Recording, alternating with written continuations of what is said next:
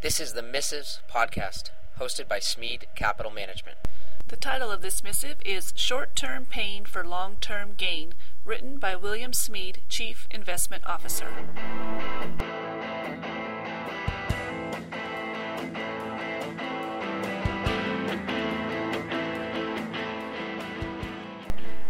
Dear fellow investors, it appears that the sharp increase in oil prices occurring in reaction to the unwinding of dictatorships in the Middle East has possibly triggered correction in the U.S. stock market. The theory holds that higher energy costs could cause lower consumer spending and possibly inhibit consumer confidence.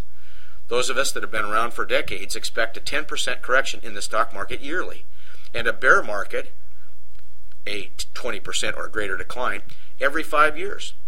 Considering that the S&P 500 index rose sharply since last summer's low and has made a big comeback since March of 2009, is it any surprise that some folks might want to take profits?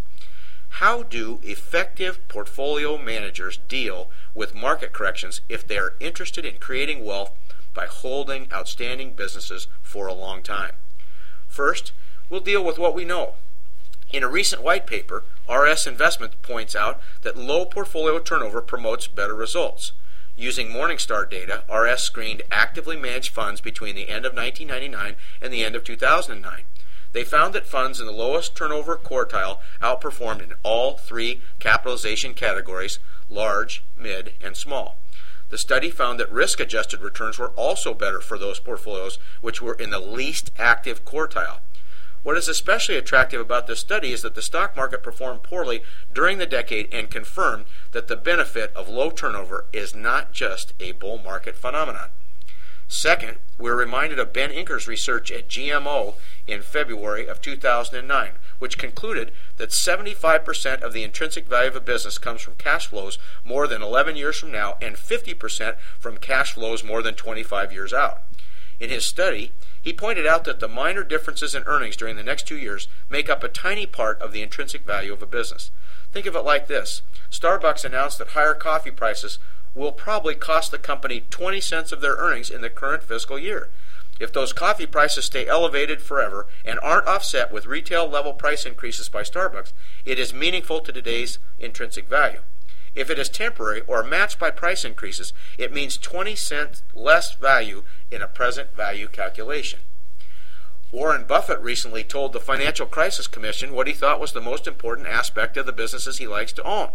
His answer was that he likes companies which have such a strong hold on customers that they can raise their prices. In effect, he is saying that he likes companies which you can hold through thick and thin because they have the ability to prevent exogenous variables from affecting long term intrinsic value. Wall Street research firms, active traders, and hedge fund managers treat these short term variables as important whether their implications are long term or not. As the New York Stock Exchange statistics show, holding periods for stocks have fallen below one year for the last three years. Poor equity performance from the end of 1999 to the end of 2009 has modified the behavior of most market participants. After all, why would you want a low turnover portfolio in a market going nowhere? Third, the RS investment study also looked at portfolio concentration. The Morningstar database shows that those actively managed portfolios with less than 50 stocks outperformed those which held more than 50, as well as the average of all actively managed funds in each capitalization category. We believe in owning no more than 30 stocks in our portfolios at Smead Capital Management. Lastly, the RS investment study showed that combining high concentration with low turnover gives you what they call, quote, high conviction investing, unquote.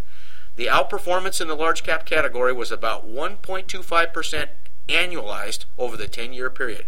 It was higher in the mid cap and small cap categories, but it appears to have been affected by a much better decade for mid and small cap indexes.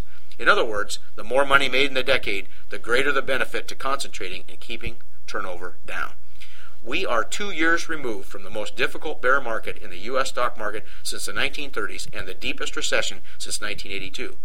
Economic recoveries coming off of deep recessions have lasted more than five years on average, which means we are in the early innings. Higher oil prices would be a negative to GDP growth and earnings if the move higher holds for an extended period of time. However, those portfolio managers who sell long term holdings for market timing reasons or to capture small discrepancies in intrinsic value to avoid short term pain have proven to underperform those who don't. At Smead Capital Management, we don't think it is going to be any different this time. Best wishes, William Smead.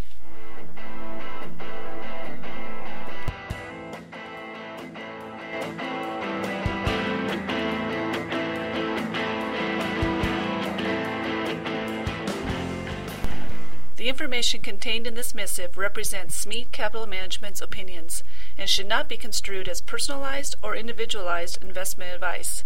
Past performance is no guarantee of future results. The securities identified and described in this missive are a sample of issuers being currently recommended for suitable clients as of the date stated in this missive and do not represent all of the securities purchased or recommended for our clients. It should not be assumed that investing in these securities was or will be profitable. A list of all recommendations made by Smead Capital Management within the past 12 month period is available upon request.